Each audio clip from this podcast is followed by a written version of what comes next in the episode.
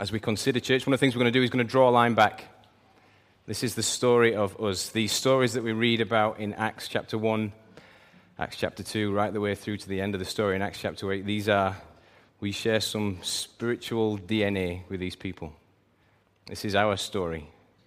We share this story. In order to know where you're going, you need to see where you've been, says James Burke, uh, the science historian. Sometimes you need to, as, as Jude intimated in the introduction, you need to look back. You need to look back to the start in order to make any progress forward. I think one of the errors that church has made over these um, past centuries is that we've not done that. We've, there's, there's, a, there's a sense in which we've been a bit blinkered over the years, looking back, if you ever, if you ever read, a, read back into church history, it can be dark reading.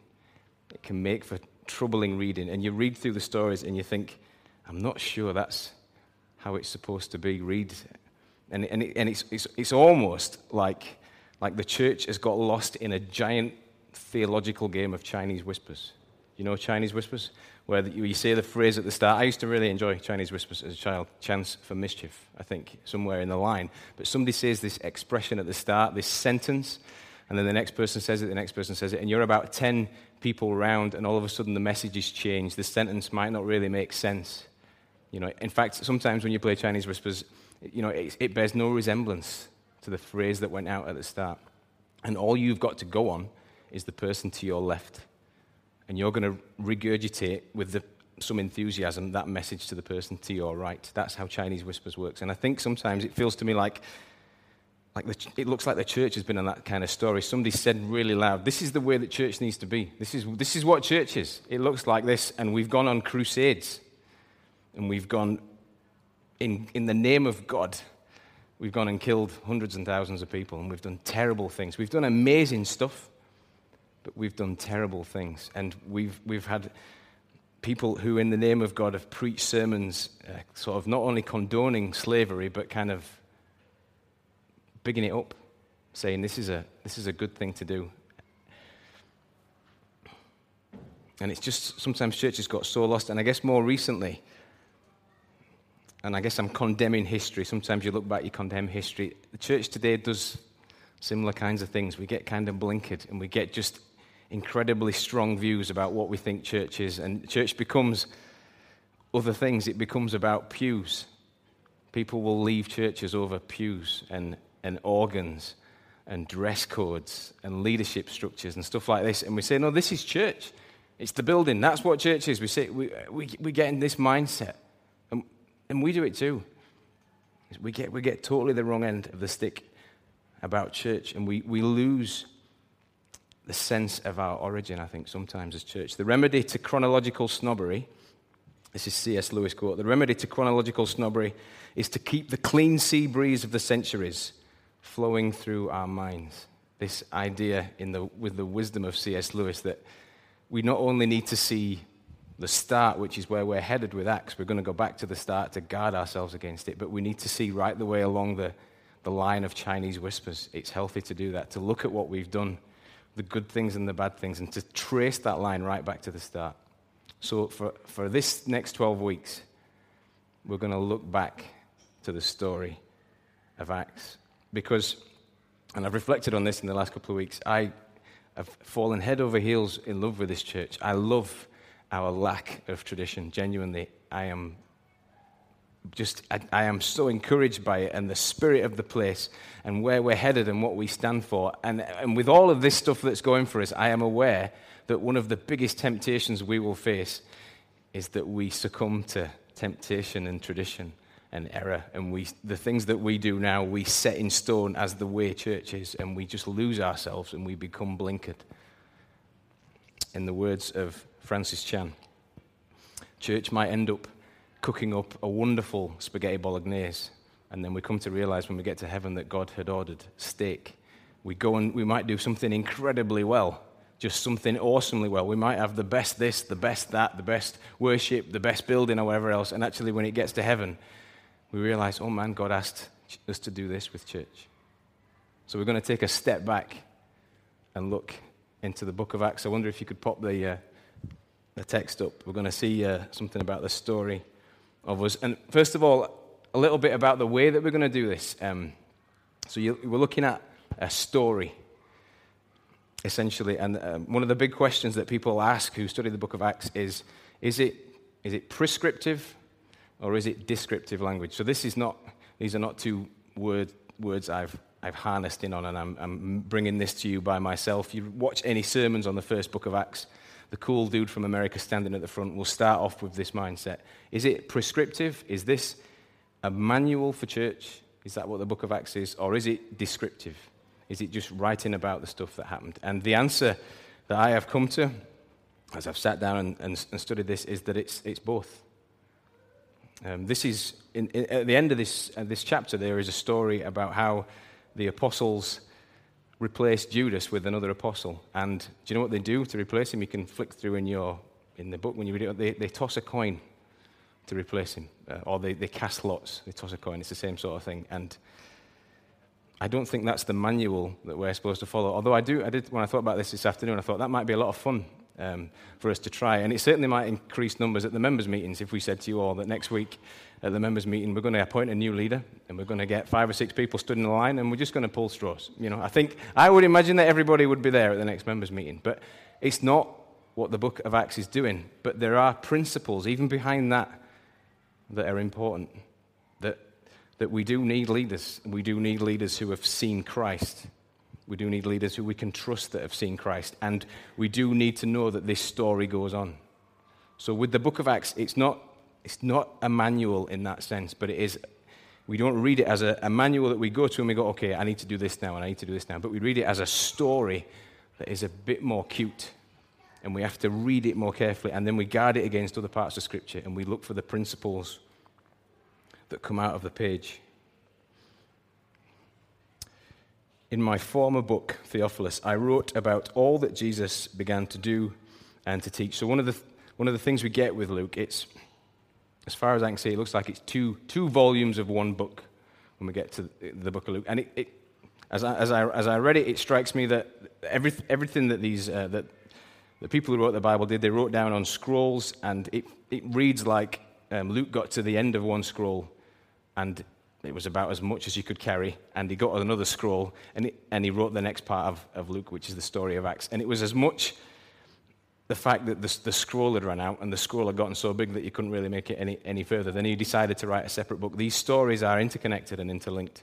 It's worth just knowing that. In my former book, Theophilus, I write I wrote about all that Jesus began to do and to teach until the day he was taken up to heaven, after giving instructions through the Holy Spirit to the apostles he had chosen. After his suffering, he presented himself to them and gave them many convincing proofs he was alive. He appeared to them over a period of 40 days and spoke about the kingdom of God. So there's a few things in there in this reintroduction. The, the big introductions in the start of Luke, but in this kind of reintroduction, there's a couple of things that pop up that you want to take note of. One's kingdom, and we'll come to it. The other one's like very practical. When I think of this guy Theophilus, some people think he's not a real guy. It means lover of God, I think, or something like that. I, I read it and I think this sounds like he's a real guy. It sounds like he's a real guy who's getting a letter. And he sounds like a real guy who's getting a letter who doesn't really know the full part of the story. And in a really simple way, you know, he's, he's a Gentile. He's somebody who doesn't know the backstory of Judaism. And he's kind of like he's coming to this story and he's seen evidence of the Holy Spirit. He's seen this wonderful new thing that is the church. And then he's heard about the backstory of Judaism, and he's heard about Jesus' death, and he's heard about Jesus' resurrection. And he's trying to put all this stuff together. And one of the things I think Luke does when he writes this book is he puts all this stuff together so we can understand it. Here's why it's important that you understand a little bit about Jewish history. Here's why it's important that, that Jesus lived and taught in a certain way, and then died in a certain way. And it's important that he rose again. And here's, and, and here's what the church looks like on the back of all of that. And he pulls these things together for us. So I think these might be a bit this might be a bit boring stuff, but it'll be helpful by the end of 12 weeks for us just to have a clue about, about where he's headed. And the, the second thing, and this I could list 30 things. You read some of the books that Paul keeps in his, his library, these introductions to Acts are just ridiculous. They just go on forever and ever. So you could have 20 sermons on the introduction of Acts, and you'd all be fast asleep wonderfully. Uh, ready for the, the next week. The, the second thing I would like to draw your attention to is the fact that it, it demonstrates the true nature of God's kingdom. Um, And we need to see that. We need to see exactly what the kingdom looks like. I think one of the problems we face today, in, certainly in the West, is, is the idea of the kingdom of God would scare a lot of people to death. Um, in, in, in light of our historically the Crusades, I think, in terms of what God's rule might look like, and, and more up to date, you know, Islamic fundamentalism, the idea that that is what God's, rule and reign looks like, that's had an impact, I think, on how people talk about church when they're on TV. It's, it's frightening, and it's changed I think our views in the West and in America and other countries too on this idea, this, the technological term is this idea of theocracy. I think we've got the wrong idea of what God's rule and reign looks like. And now in the West, what we do is another technical term, we've become a bit deist. We take God, we put him up on the shelf, and we just have this thing that's handy to turn to every now and again. And that is not what God's like. That is not what his rule and reign will look like. And we need the book of Acts because we see in the book of Acts what his rule and reign does look like. And it's not a bunch of people demanding and, and, and firing into new lands and blowing people up and that sort of thing. It's all the stuff that Jesus said. It's loving your neighbor, it's being a peacemaker, it's turning the other cheek, it's sticking to your word. And as, and as we see the story develop in the book of Acts, we realize we need to hang on to these teachings. This is this is, what, this is actually, in some parts, what, what saves people. One of the narratives of the book of Acts is that people are saved by what the apostles say, but they're also saved and changed and drawn to the fact, the way that these apostles live and what they do and how they are. And I think in a couple of weeks we'll see that as we come on to Christian community, maybe in three weeks, we'll see that people are drawn to the church, not just by the message that's going out, crucial though it is, but they are drawn by the way that people are living out the values of the kingdom of God. So let's dive into the story a little bit. I, um, I really like the, the, the Luke causes us in chapter 1 of Acts to really pause over the, over the early church and what the church might look like without the Spirit. We often, uh, we often read at the end of the Gospels, and certainly at the start of the book of Acts, about, about the, the early church. There's 120 of them, I think, I guess at different stages. And they're often in rooms, like hiding in fear. And if you've ever watched any dramatizations, they're helpful to bring it to life. And there's this idea that they're, they're scared to death. And I want us just to pause over the, tr- the trauma that these guys must have gone through just for a second. Can you imagine?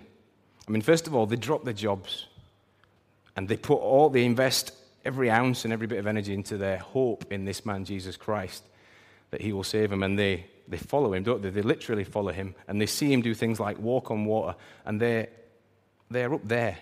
Like, this guy's amazing. All of their hope is in him. And then he is taken and hung on a cross and died. And the, the apostles and the disciples don't, not all of them don't even get far enough to see that. But can you imagine the kind of the trauma that that brings? And then for, for three days, they're just, you know, on their knees, I would imagine. Maybe they, they've got complete faith that Jesus is going to be raised from the dead, but if you've ever seen anybody die, it's kind of final, isn't it? And then Jesus is raised to life. I don't think we spend long enough thinking about the kind of shock that the disciples would have gone through when they've seen this. Oh, man alive, my hope is back again. You know, just think about the sort of journey that they're going on, how little it takes for, to throw us off beam in our week. We're a little bit up, we're a little bit down, and then we're all over the place. The disciples have this, and they've got this trauma to, to put up with. And Jesus is risen, and they've got all this hope again. And this passage says he's with them for 40 days, sort of demonstrating that he's here and he's around. And then what happens at the end of this story, remember from the reading, Jesus, and this is one of the, I think this is one of the hardest pictures to sort of grapple with in your mind.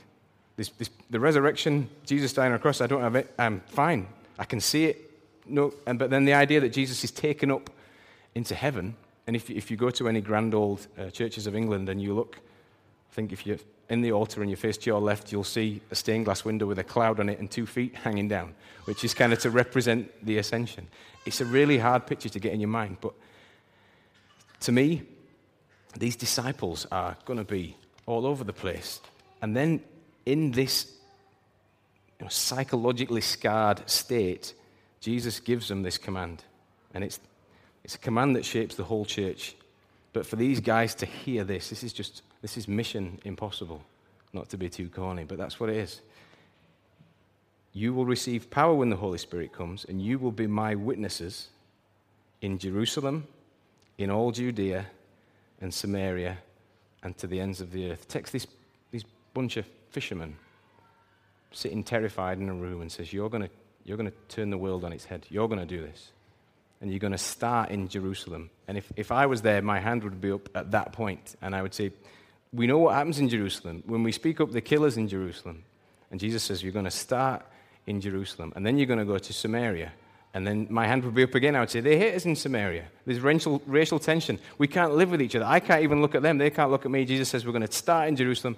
We're going to go to Samaria. And then, and then we're going to go to the ends of the earth. We're going to go to places that don't speak your language, that you don't know, that you can't even begin to imagine yet. This is your mission.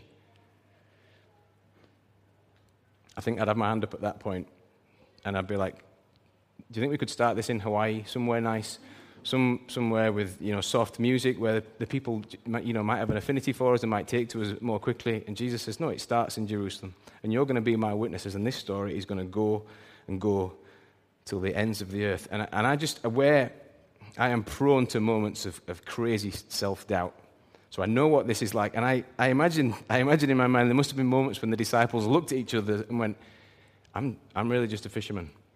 That's, I've, done, I've been fishing all my life and I've followed this guy for a few years. I'm not sure I can do this. I think the self doubt would have been numbing as Jesus, their star player, the person that did the miracles that made sense of the world, is gone. And in, in his absence, the doubt would just have been crazy.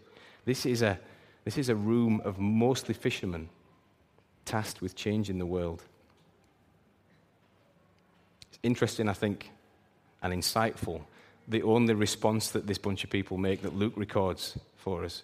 And we always, when you're a preacher, often the Peter's the easy target, but we beat up on the disciples because they do the thing that we would do. They do the silly thing. They, they, say the silly thing or they say the selfish thing.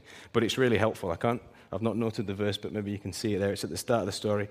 The disciples ask one question. They get, they get this mind changing, earth altering instruction, this command that is going to shape church and change the whole world. And they have one question it is, Lord, are you at this time going to restore the kingdom to Israel? Now, it's not the worst question in the world, but it is.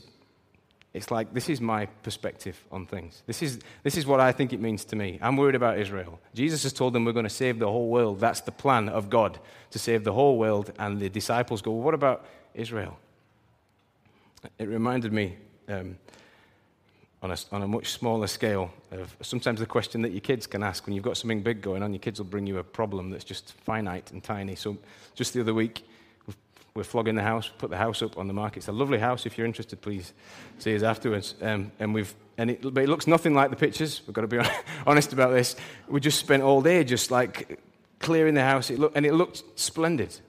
And we got like we tasked everybody up. We said, kids, you know, you need to be involved with this too. We need to tidy your room. And the lady was coming at this certain time to take the photographs, and we were working, you know, falling out, working, trying to get the whole thing done. And then the kids come down, and they were trying to do their own little bit of the story, and they had this massive argument about, like, literally like five bits of Lego. It was like that. It's like, this is my Lego. And, and what I wanted to say was, look, we're trying to fix this. The big thing is what we're trying to fix, and you're just bothered about this. And I'm not, in, in saying this, I am not dismissing the, what, the Israel's involvement in the, in the story and purposes of God. But Jesus had told the disciples about the big plan, and they were just focused in on their own little bit. And I was uh, reminded of how we view church sometimes. We get kind of totally hung up on like it becomes church to us becomes about this. This person's annoying me, um, and I'm annoyed about this because it should be like this. And we, this becomes the whole church story. And I think Jesus would sometimes go to us, "What?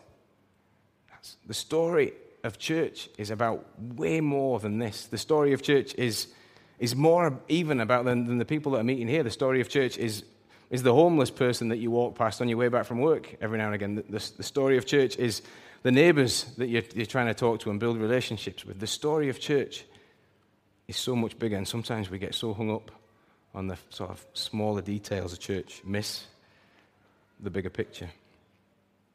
And Jesus says to his disciples, and there is a purposeful, pregnant pause in the story of Luke. He says, Wait for the Spirit. You will receive power when the Holy Spirit comes on you, and you will be my witnesses in Jerusalem, in all Judea and Samaria, and to the ends of the earth. Wait for the Spirit. Nothing. And if you read through the book of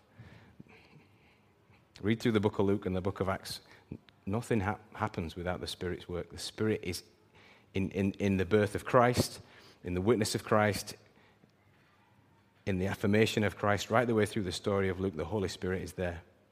And there's this purposeful pause over these disciples tasked with this impossible task of reaching the rest of the world, and this thought that this, they need the Spirit.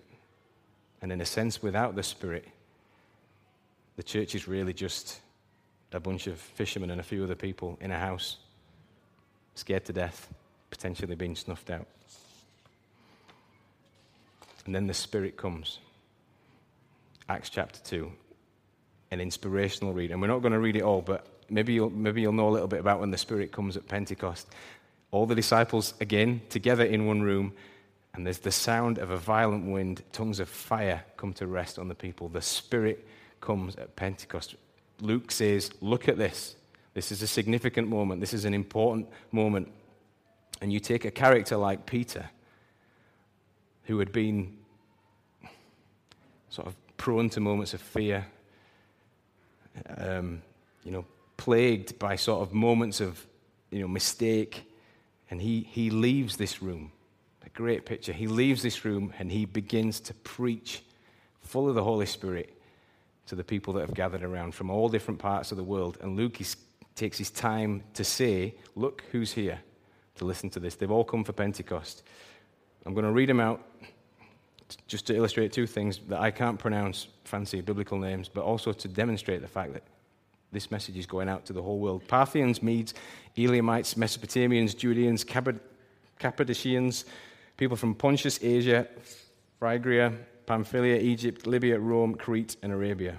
Basically, the whole of the known world, the whole of the known biblical world is there, and the miracle is that they all understand the words that Peter is saying.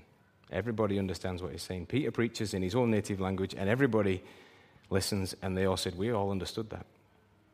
And out of nowhere, against all the odds, under the power of the Spirit, this impossible mission, this mission to reach the ends of the earth, becomes possible through the lips of this simple fisherman.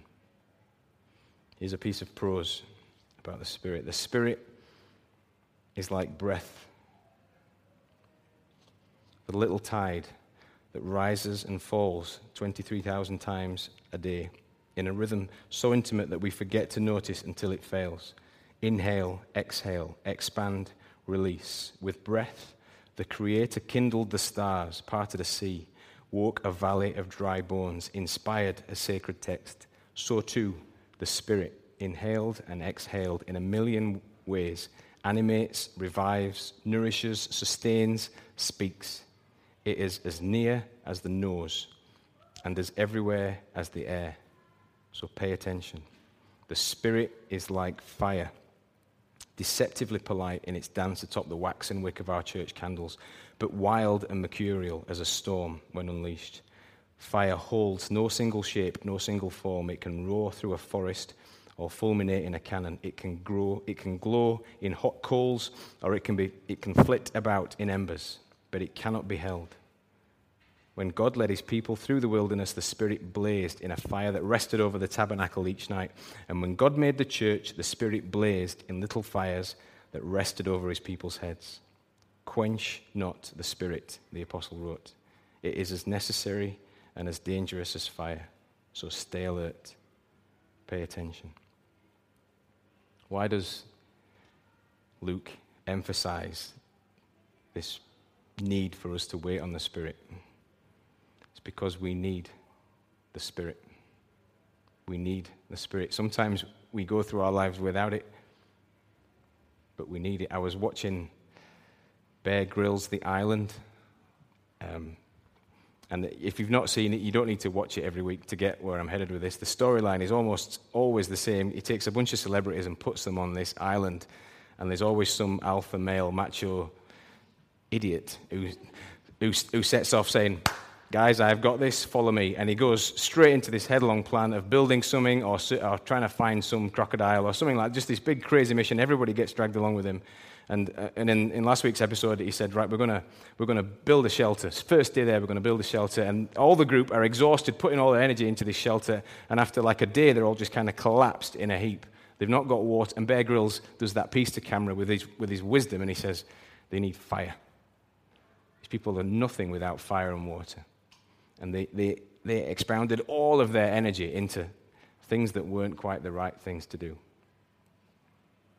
And I just thought, man, that is a, isn't that just what humans do?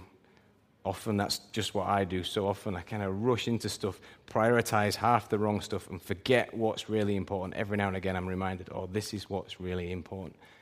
The Bible holds us here to this picture of the importance of the Spirit in our lives that we neglect so often. And the Apostle Paul says, and we'll sort of pull it together with these thoughts. He says, Don't put it out. Do not quench the Holy Spirit. Do you ever feel like in your Christian life you get a bit carried away? Have you ever had that? Where you're like, you just, you, you feel really challenged God in your heart, it's like I, I, you want to get to know Him better, and you end up dropping a load of stuff, and you're like, no, I'm going to I'm gonna spend some time getting to know God. Or you, you find yourself in the rhythm of praying every morning, God's sort of challenging you about something like that. Or you say, I'm going to aspire to holiness, and you're almost compelled to it. And then, and then a couple of days down the line, you realize, oh man, this is taking over my life. I need to, I need to stop this. I just need to be careful with this amount of enthusiasm I have. Apostle Paul says, don't quench the Holy Spirit. It does incredible things. And he says, rather than quench it, and he's, he's right then, so don't quench the Holy Spirit, 1 Thessalonians 5.19, rather than quench it, fan it into flame, 2, 2 Timothy 1. Fan it into flame. I love this notion. We were, uh, we were away camping in Cornwall last week, week before last, and uh, Barbecue had gone out. The kids wanted to toast marshmallows. They were all like, Dad, you promised us marshmallows. We're going to toast marshmallows. The barbecue were on its last legs. And with my, I have like two or three things, of, two or three things of outdoor wisdom that I know. And I grabbed a frisbee and I was able to get the frisbee and waft it under the barbecue. And the kids were really impressed with my outdoor dad skills. They were like, this is amazing. And all of a sudden the flames came rushing up and they were like, Dad, but that was out. The great picture. The encouragement for us from Scripture is not to quench it, not to just ignore the Holy Spirit working in our lives, but to fan it into flame, to give it some room, to give it some enthusiasm. So, so when, when we're getting carried away in the Spirit and when we're really enthused about our faith, remember that it's that same Spirit. Apostle Paul tells us again this is the same Spirit that lives in you that raised Jesus from the dead. It's that same Spirit that makes this impossible, humanly speaking, impossible mission to save the world, to go out onto the streets of Cass and beyond and beyond. This humanly impossible job. Who's going to listen to us, a bunch of Christians? Makes it possible is if we start with the Spirit. Without the Spirit, we are just a bunch of like fishermen scared to death, in a room with no hope of reaching the world. With the Spirit, we can go with confidence because God, as Paul said to Timothy, God has not given you a spirit of timidity. He's given you a spirit of power. And that's not, I always read that as, oh, Paul's beating up on this guy who's a bit shy. He's not beating up on this guy who's a bit shy. And he's not asking us all to become evangelical missionaries. He's saying the spirit that resides within you is God. And that can change everything. I'm going to bring it to a close at this point. My, um, when I was about 12, I think I remember saying to my dad, um, Dad, the Bible's rubbish. It's so boring. I aren't, I'm not going to read it anymore. And he said, Son, read the book of Acts. There's, there's, there's death, there's danger, there's romance. There's, I don't think there's romance actually, but he's, you know, he went all on like this. And I was like, and I read it, and actually, yeah, this is a really good book. But I, I love you to join us on this journey as a church. Read through the story of the book of Acts. Not not just for the romance that isn't actually there, because you'd be disappointed, but because it's our story. This is the story of us. This is, this is the message. And this is the message that can really change the world if we believe it.